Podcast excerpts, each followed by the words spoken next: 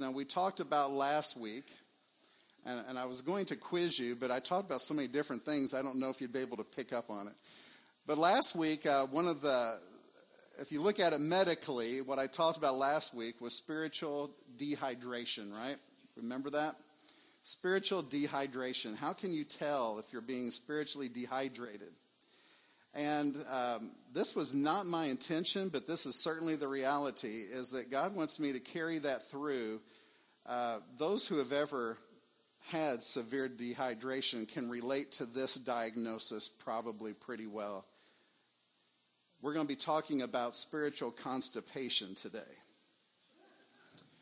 Spiritual constipation. How do you know if you are spiritually constipated? We can tell. But the question is, how do you know? Um, before we get into it, I think I need to do a little transition from last week into this week. And so, last week, the, the topic really for last week and this week is on confession. And, and I feel like I like the Lord wants me to to to give you a little confession of my own. And, and I want to, to lay this out for you in such a way that um, we want God to speak through this. This is not drawing attention to myself, but I want you to, to focus on what God is doing in this and through this, okay? Because um, this is important to me and, and something I fight with and something I believe that you may fight with as well. The confession part is this, is that I am a person who pretty much, I always walk in fear. I pretty much always struggle with fear. And let me tell you how, how that has come about. When I was a kid, I was raised in such an environment that was not conducive for health, healthy development. I'm not going to say a lot of negativity about that, but just understand that it was a rough life growing up. I, I, constantly heard certain phrases that made it very difficult for me to develop in a positive way. One of those phrases is, You are stupid. One of those phrases is, You will never amount to anything. And, and so there's little comments that go along with those, but those are the two dominant themes, but in many, many uh, different facets.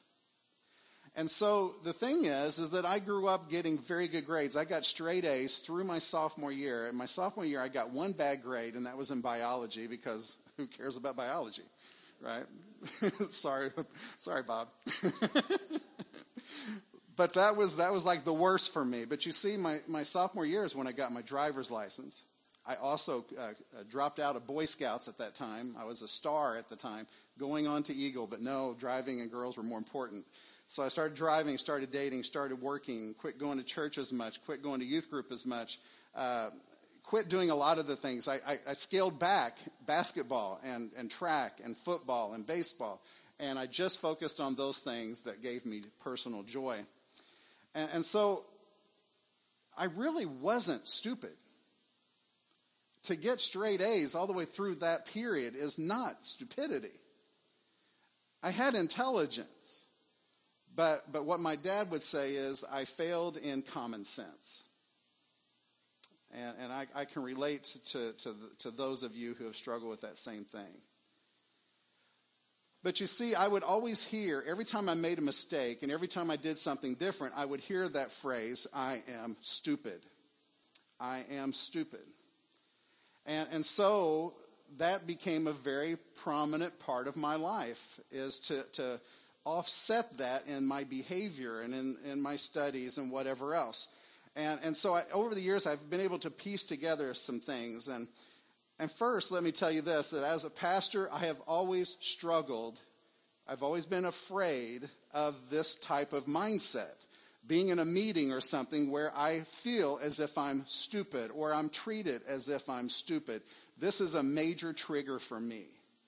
If I prayerfully come up with an idea or make a decision, and I think this is the course of action, and I believe that God is involved in it, and then somebody just stands up and says, No, you're wrong. I feel stupid in that moment. I feel completely stupid. And, and I have those voices that'll pop right in and say, see, that's why you need to learn to keep your mouth shut because you don't know anything. And that has always been a battle, but there's more to that. You know, the reason why I went to get a doctorate, uh, when we go to class the first day, there were like nine of us students, and they asked the question, everybody go around, why do you want to be, why do you want to have a doctorate? And when it got to me, I couldn't think of anything. And, and I, I thought to myself, so that I can gain some respect in this world. That's a pretty selfish reason to get a doctorate. But that was the reality. You see, I've always had confidence in Christ. I've always believed in, in, God. I've always believed in Jesus. And I knew that He was with me. As it says in 1 John 1, I knew what I've touched. I knew what I've heard. I knew what I've felt, what I've experienced, what I've seen with my eyes. And I know it to be true that I know there is a God who loves me and has a purpose for me, who's called me, called me by name to be a pastor and to serve him in this capacity. And I know that he has equipped me for this. He gives me everything I need to accomplish the job. But why do I still have these thoughts of stupidity in my head? why do I still feel like like it's just so frustrating and, and, and like there's times, you know, you, you think about maybe I just ought to quit and do something better. But the stupidity goes in every job field.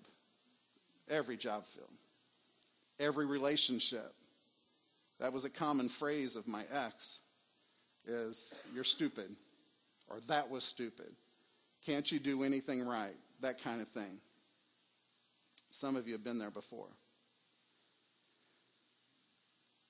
The thing is, is the devil is a liar. In John 8:44 it says, "You belong to your father the devil, and you want to carry out your father's desire." He's talking to Pharisees, but this is the nature of the devil.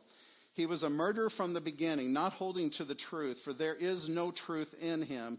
When he lies, he speaks his native language, for he is a liar and the father of lies. That's his job. And so we have to understand that there is going to be a big component of our lives and our walk with the Lord where we're going to hear these voices that are just blatant lies. You're not good enough to go to church.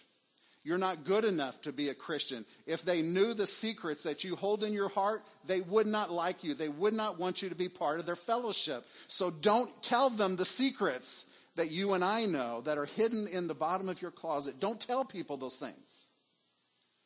Don't give your money to the church because you know how they're going to use it. You know, they're going to do things that are contrary to your will. Don't share anything personal to other people because they're going to gossip about you. The devil is a liar. He constantly feeds you with this garbage. And the thing is, he's very good at what he does. We listen, we listen, we listen. A couple of stories uh, that kind of explain my position on this. Moses. I've always said that Moses, of all the Bible characters, reminds me the most of myself and the things that I've gone through in this lifetime. In Exodus chapter 4, well, in chapter 3 and 4, he's having the burning bush experience, and God is talking to him, and God is showing him the way that he wants him to go, the decisions he wants him to make to go and to let the people of, uh, Israel captive in Egypt to get them freed. But, but he makes all these excuses as to why he can't do, the, the, do this job. And, and I did the same thing, and you all probably do as well. God calls you to do something, and you're like, but Lord, but Lord, you don't understand. You don't, you don't know me, Lord. You don't know what I'm up against. I have other plans, you know. But in chapter 4, verse 1, Moses answered, What if they do not believe me or listen to me, and they say, The Lord did not appear to you? This is one of my greatest fears. This is one of those things that haunts me. What if I go to the church and say, okay, this is what I believe the Lord is impressing upon me, and you shake your head and you're like, no, I don't think that's from the Lord. I think it's from your own heart. Or, or I say, I think the Lord wants us to, to do a youth mission trip, and, and no, no, that's not what the Lord wants us to do. That's a waste of money. And these are not just made up examples. I've heard these over the years, okay? Maybe, maybe what we need to do is we need to, to, to confess our sins to one another. Nope, that's not what we need to do. You're wrong on that one. Maybe we need to, to, to uh, support missionaries this way instead of this way. Nope, nope, nope, that's not what we need to do. And, but, but, but this is what the Lord has taught me. This is what He's shown me. He's, he's guided me in this. And, and I believe that this is what it takes. And people say, nope, we disagree with you. In my very first church, you know, it was a Methodist church. We have a different system. The bishop calls you and says, hey, by the way, I'm moving you next month. You're going to go and you're going to move to this church. And so that happened to me. And, and so we had a church conference because the whole church was mad about it. See, back then people liked me. I'm just, just messing with you. Uh, but anyway, yeah, I had to, you know, throw things off.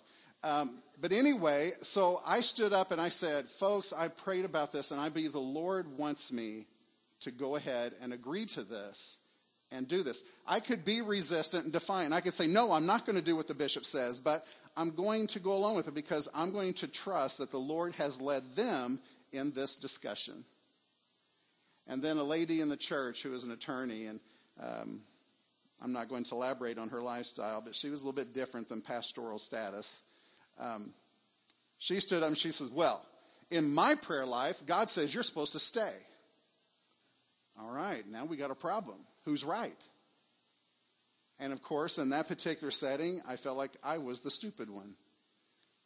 I must have misunderstood. I, I must be completely wrong. But that kind of stuff happens all the time. But the, but the verse he said is, What if they do not believe me or listen to me and say the Lord did not appear to you? And this is what the Lord said in rebuttal.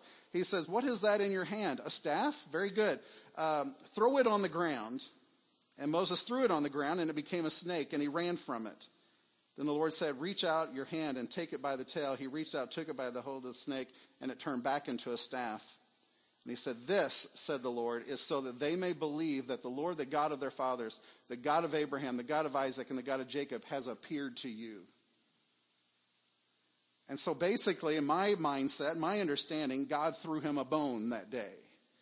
If you're really concerned about this, I will throw you a bone. Anytime you need one, I will throw you a bone. I will do something in you, through you, and for you that nobody else could do. And when that happens, everybody will know that God did it.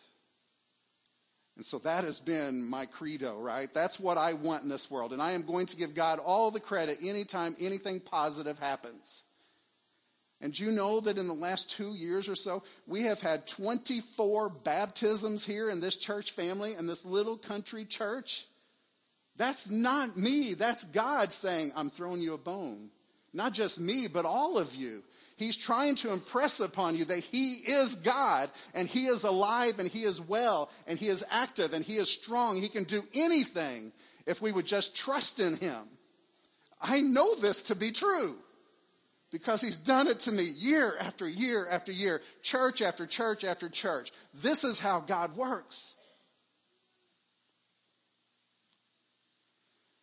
And in Exodus 33, it goes on a little bit further. I know this is all my own personal confession and testimony to you, but I, I think this is going somewhere.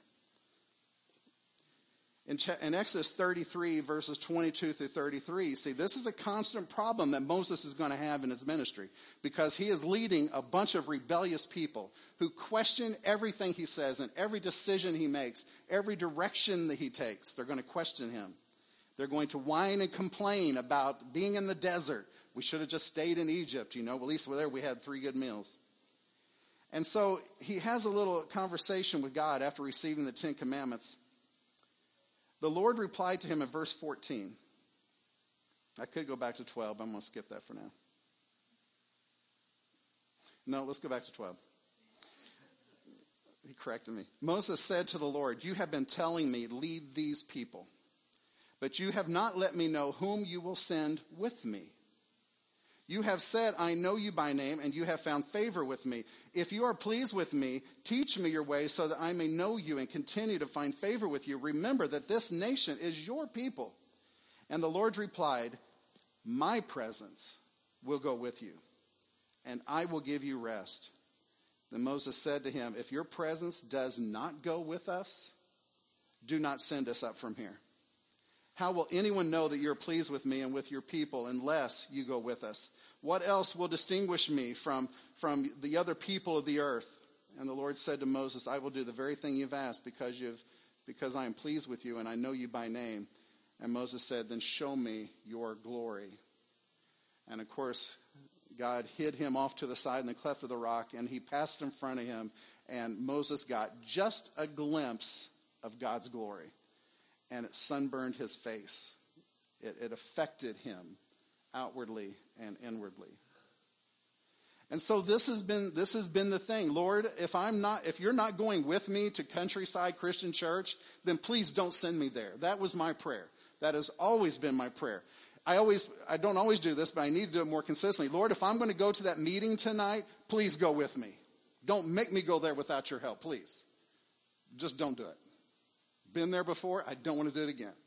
If I'm going to go to that Bible study, Lord, or that prayer meeting, you must go with me because I can't do this without you. And the Lord said, I will go with you.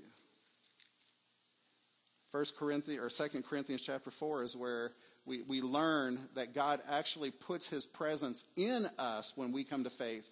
When Christ comes to live in our hearts, now he is constantly with us. Constantly with us. We don't ever have to question it. He is with us. So you understand this ongoing fear that I've always had. What if I go to church? What if I stand up to preach a message and God isn't with me? And God always says, shut up. Shut it. The devil says, See, you're stupid. He isn't with you. You're stupid for even thinking he's with you. Have you seen him? Can you feel him? You know, the, devil's always trying to convince me he's not here, but God just keeps gently reminding me, Son, you know I haven't left you. Page two.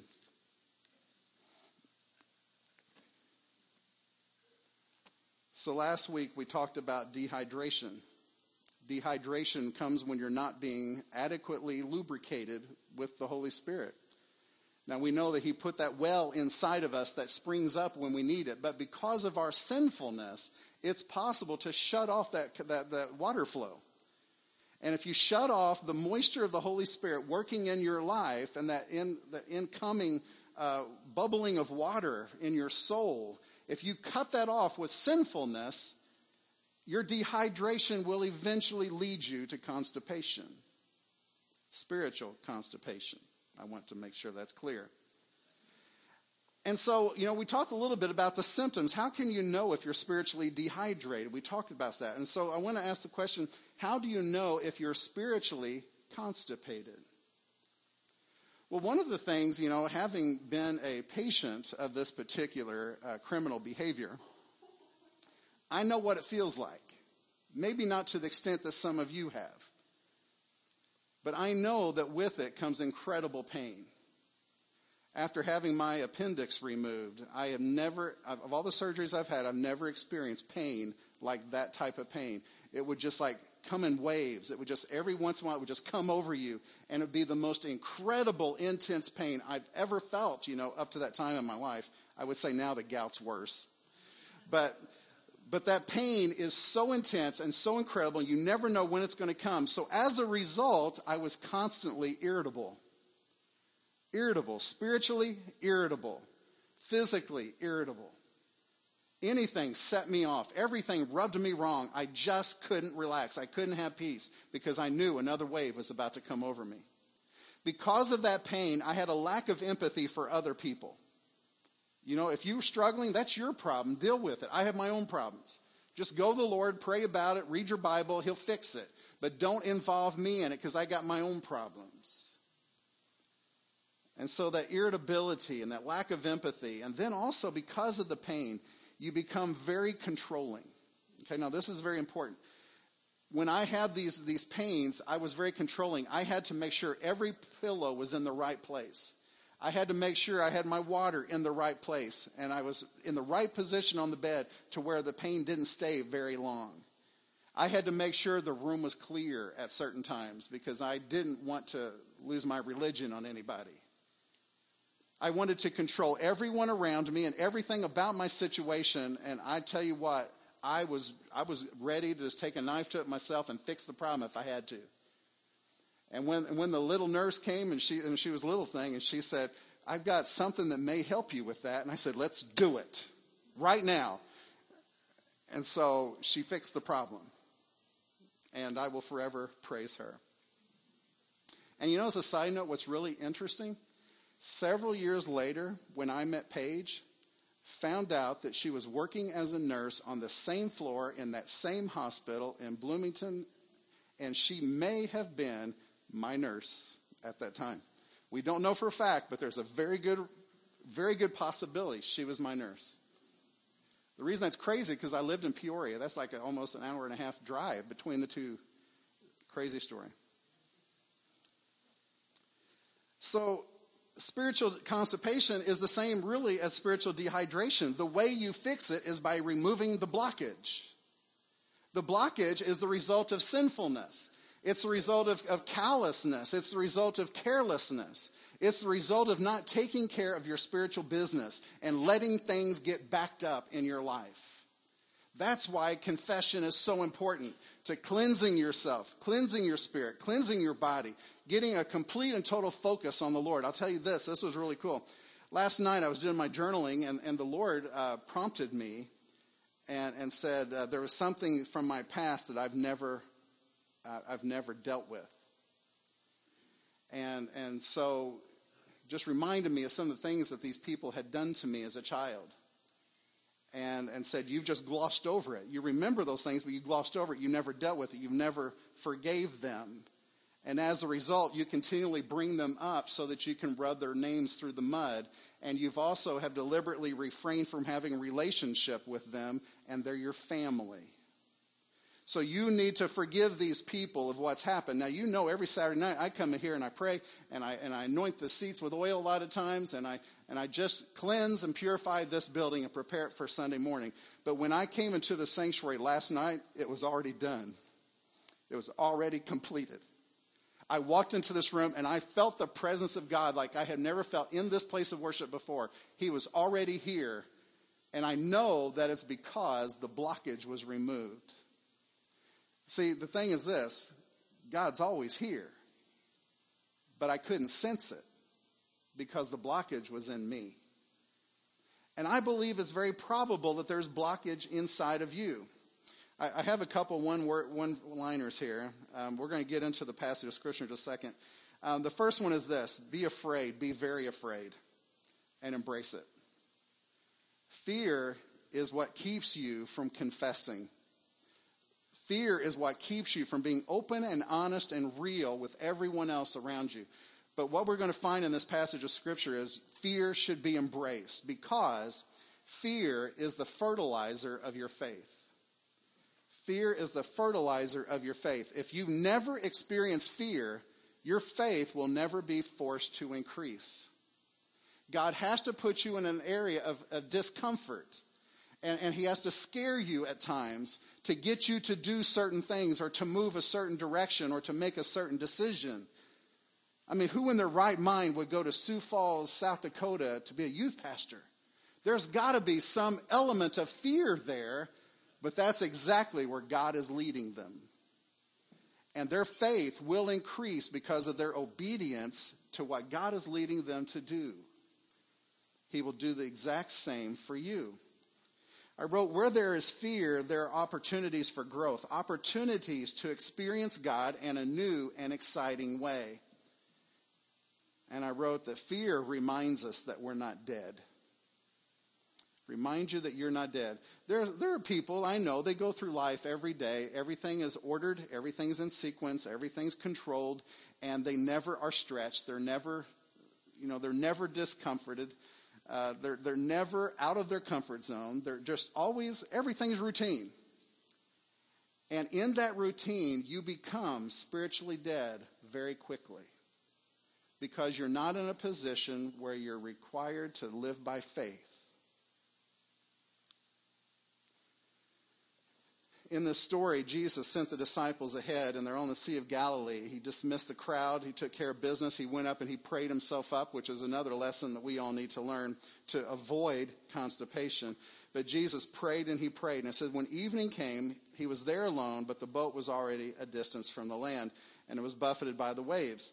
So he began during the fourth hour to walk out there onto the lake. And when the disciples saw him, they were terrified fear became very real to them. They could have ran. They could have, they could have paddled as fast as they can and get away from Jesus. They could have jumped out of the boat and swam to the shore. They could have done a number of things. They could have just yelled at him, say, Get away from us. We don't want you here. And he would have obeyed. But in their fear, Jesus was teaching them, he was increasing their faith. In fear, instead of running from Jesus, they ran to him. In fear, they invited him to come and to strengthen them and to give them peace in the midst of the storm around them. And Jesus obliged. And Peter, sitting in the boat, said to him, If that's you, Lord, then tell me to come to you onto the water, and I will do so. And then Jesus said one word, Come, come. And Peter, despite his fear, got out of the boat and for a short time actually walked on water. He was not the Son of God. He wasn't an angel. He wasn't a spirit. He wasn't some kind of a Houdini. He was a man that was led by faith against the fear that stood against him. Now, it was short lived because once he started thinking about what was going on, thinking will get us in a lot of trouble sometimes, you know. But when he started thinking and realizing what's going on around him, he began to sink and he cried out for help, Lord, save me. And the Lord said, You of little faith, why did you doubt? But what I want us to focus on here is the element of fear. Fear is going to present itself to you at any given moment, maybe even this morning. And when you are gripped with fear and fear is staring you right in the face, are you going to run from it? Are you going to shut down and say, absolutely not, I don't want any part of it? Or are you going to think to yourself, maybe this fear is presented by God and I'm going to fight it, just like Jesus taught me. With his help, I'm going to fight this fear and then you step into a new experience with God, an experience you've never experienced before, that you've never thought possible before, and then God does something amazing for you. He shows you a glimpse of himself. He hides you in the cleft of the rock, and he shows you just a little sliver of what awesomeness he is. And then you'll be able to go back into the boat and say, I did it for one step or two steps, I did it. For just a moment, I actually walked on water because I trusted my instincts and I went with the God who called me to himself.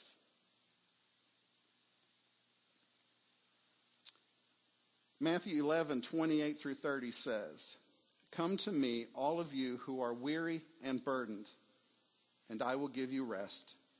Take my yoke upon you and learn from me, for I am gentle and humble in heart, and you will find rest for your souls. For my yoke is easy and my burden is light. Sin has a unique way of overwhelming us to becoming a burden in our life that we just can't get away from. Sin has a way of making you absolutely miserable not only dehydrated, but constipated. It can cause severe pain. It can cause a lot of discomfort. And, and, and sin will destroy you if you let it. I actually had a patient who was a church member in, in Kentucky who died because of dehydration and constipation. He got a perforated colon, and the toxins got into his body, and it actually killed him. Can spiritual constipation also kill you spiritually? Well, it can certainly mess up your life. It can certainly mess up your church attendance. And it can certainly make, make a mess of your joy and your happiness. And so, once again, I feel the need to invite you to a time of confession. I, I uh, want to give you one disclaimer because this is something that Friday morning, or Thursday morning rather, the Lord really impressed upon me. We like to think that confession is about standing up and telling people what bad stuff you've done. And that, that may be at times, but that's not what God's looking for. God wants to know why you did what you did. So it might be hard to stand up and say, Look, I'm a recovering alcoholic. That's what I did. But it's a harder thing to answer, Why were you a recovering alcoholic? It's one thing to say, you know what, I've been, I've been divorced seven times, I'm on my eighth marriage. Yeah, that might be difficult to admit to, but it's more imperative to, to answer the question why did you get divorced so many times? So I, I, think that that's what the Lord's looking for. He's, he's not really looking for your confession of what you did, but why you did it. You see, as a pastor, I get very um, irritable when I'm in meetings and people say, You're wrong. And now you know why. Because I have a history of people telling me I'm stupid, that I don't know anything. That, that puts me on edge a little bit. Especially when I know, I know what it's going to take to change a church's disposition. I know.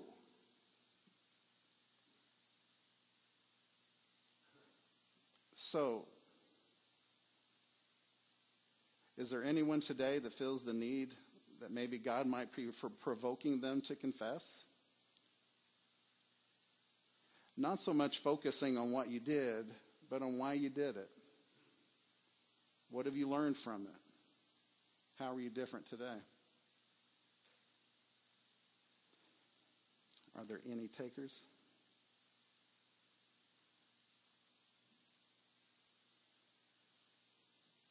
In the presence of fear,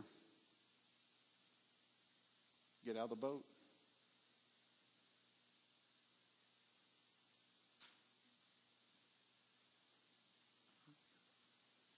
From last week, and honestly, for fear, that's why I'm standing here.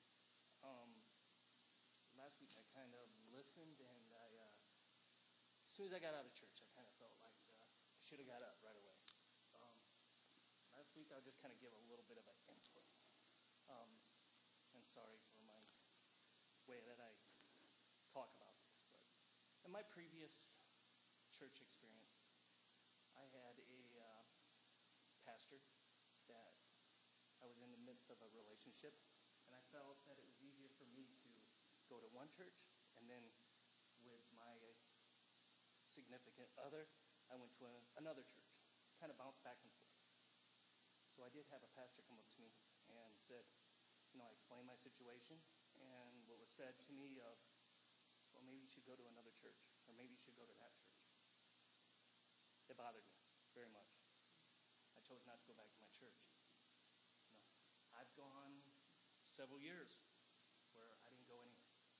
I knew that's where I wanted to be, but I didn't. I do think about it now and about why I did it. It's forgiveness. And what triggered it off was the same pastor I run into a week ago. I was sitting there eating my dinner. Me and Dawn were actually enjoying ourselves. As soon as she rolled in, I was instantly mad, upset.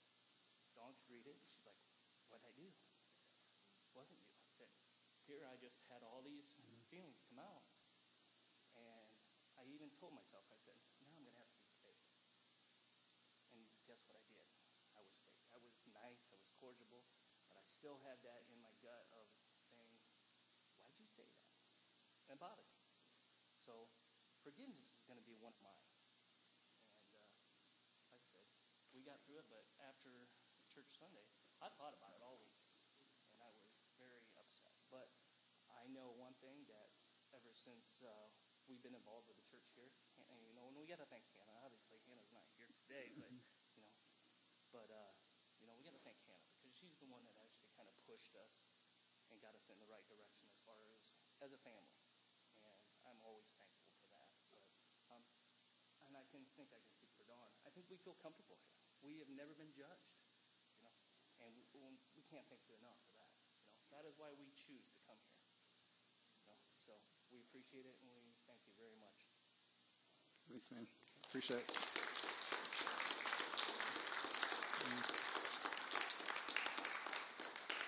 Very good. Anybody else?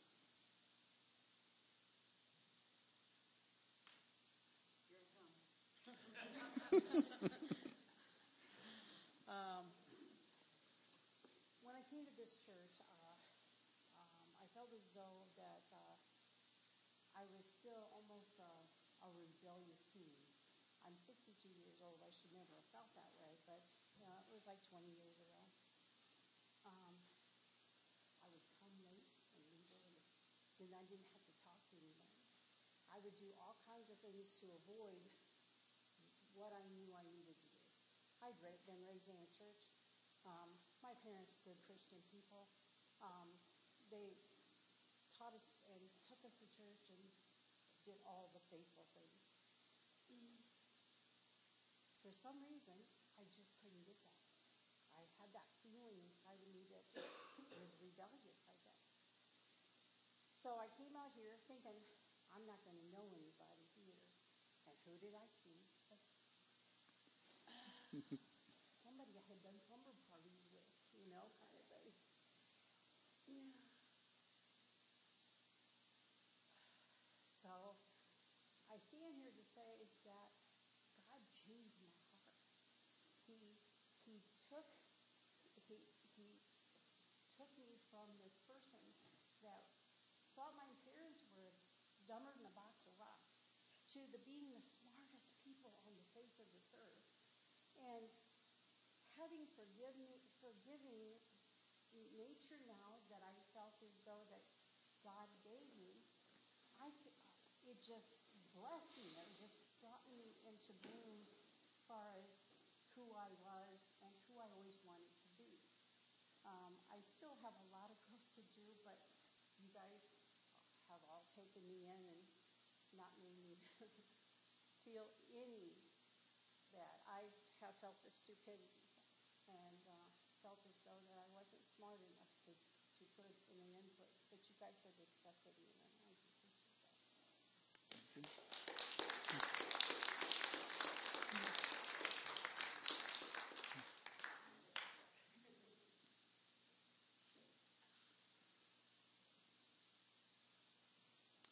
I know there are others because I've heard.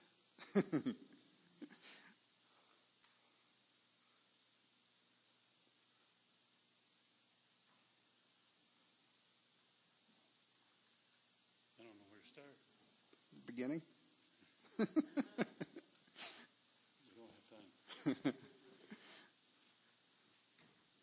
Um, talked with Darren some about some of this. I've had a call that all my life, my calling has been my family. And it's been the last several years, God's wanted me to start sharing that and calling people to become better families. And I'm afraid.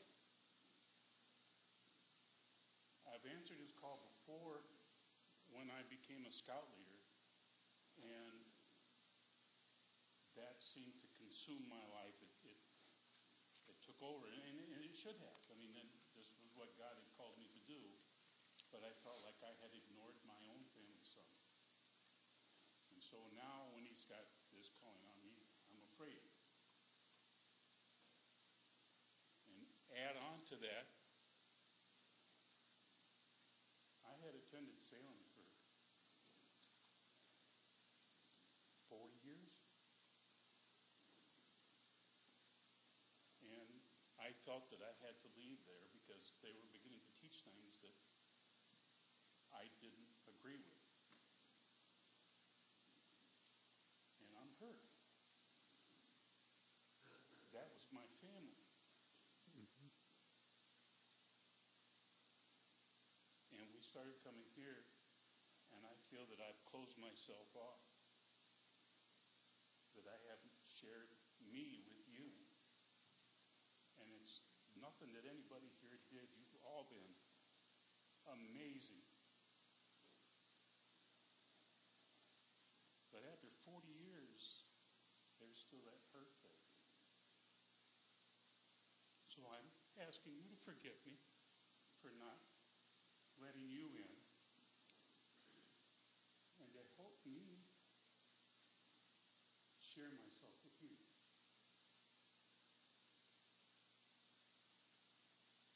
Why is so hard? Only takes two steps. You can do the other two steps another time. But you got out of the boat, Okay. and we love you. love you, man.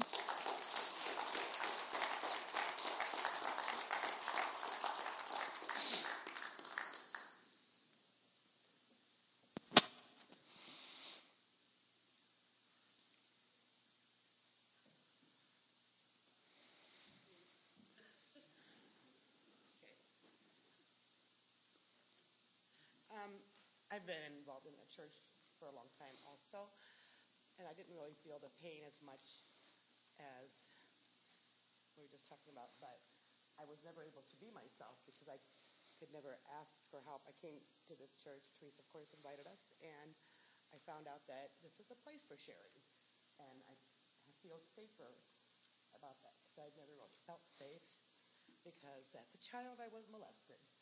And uh, I just found this out in October when I asked God to show me why I have so many things that I don't understand, and He did. And so now I know, and it's okay, and I'm forgiven, and I'm very comfortable. I'm glad I know.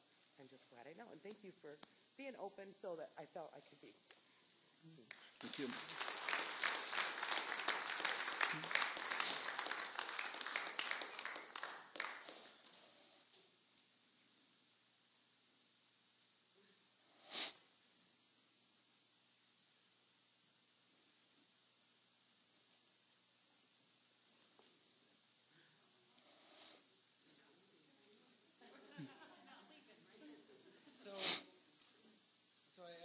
talked to Darren right before church about. Um, I feel like it's important for us to come forward and say it as a family that uh, after Memorial Day we'll be gone because we are we are we are in our right mind to go to Sioux Falls, South Dakota. Amen.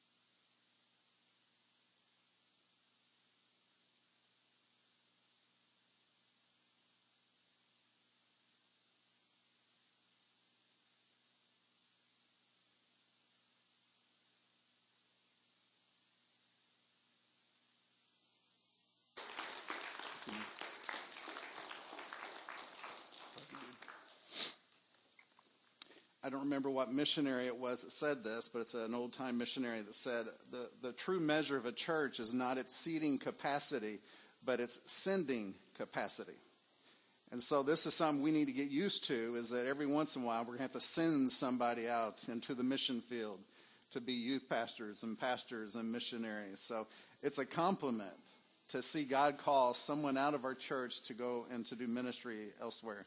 So we send you with our prayers and our support. And you're always welcome to return. Except for Preston. I'm just kidding. Just kidding, buddy. Anybody else?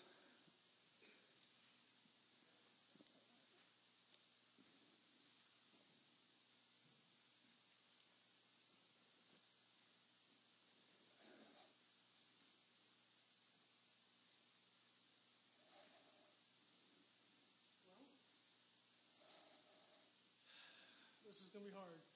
I haven't told very many people about this, but I have confessed it, and I have recovered from, trying to recover from this. Is um, one of the things I was trying to get up here is a, a passage, but I won't.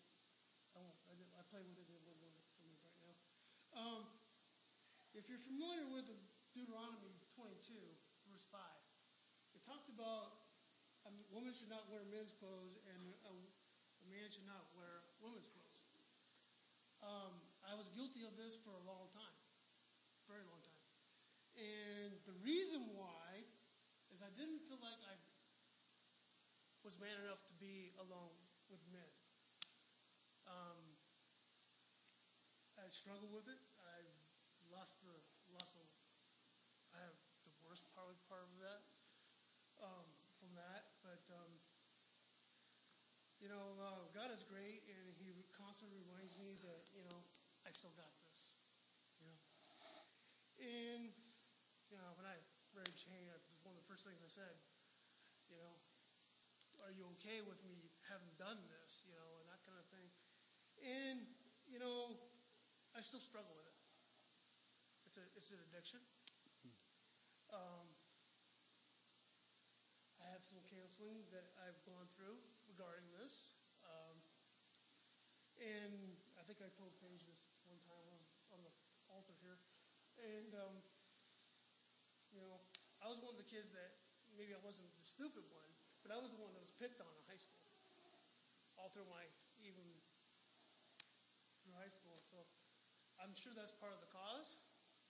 Um, but, you know, after, what, 30 years or more, I finally realized that what I was doing was completely wrong and went to um, Bettendorf Christian Church about this, and they had a they had a counselor there that kind of walked me through it and helped me get through it, and told me that it's idolatry.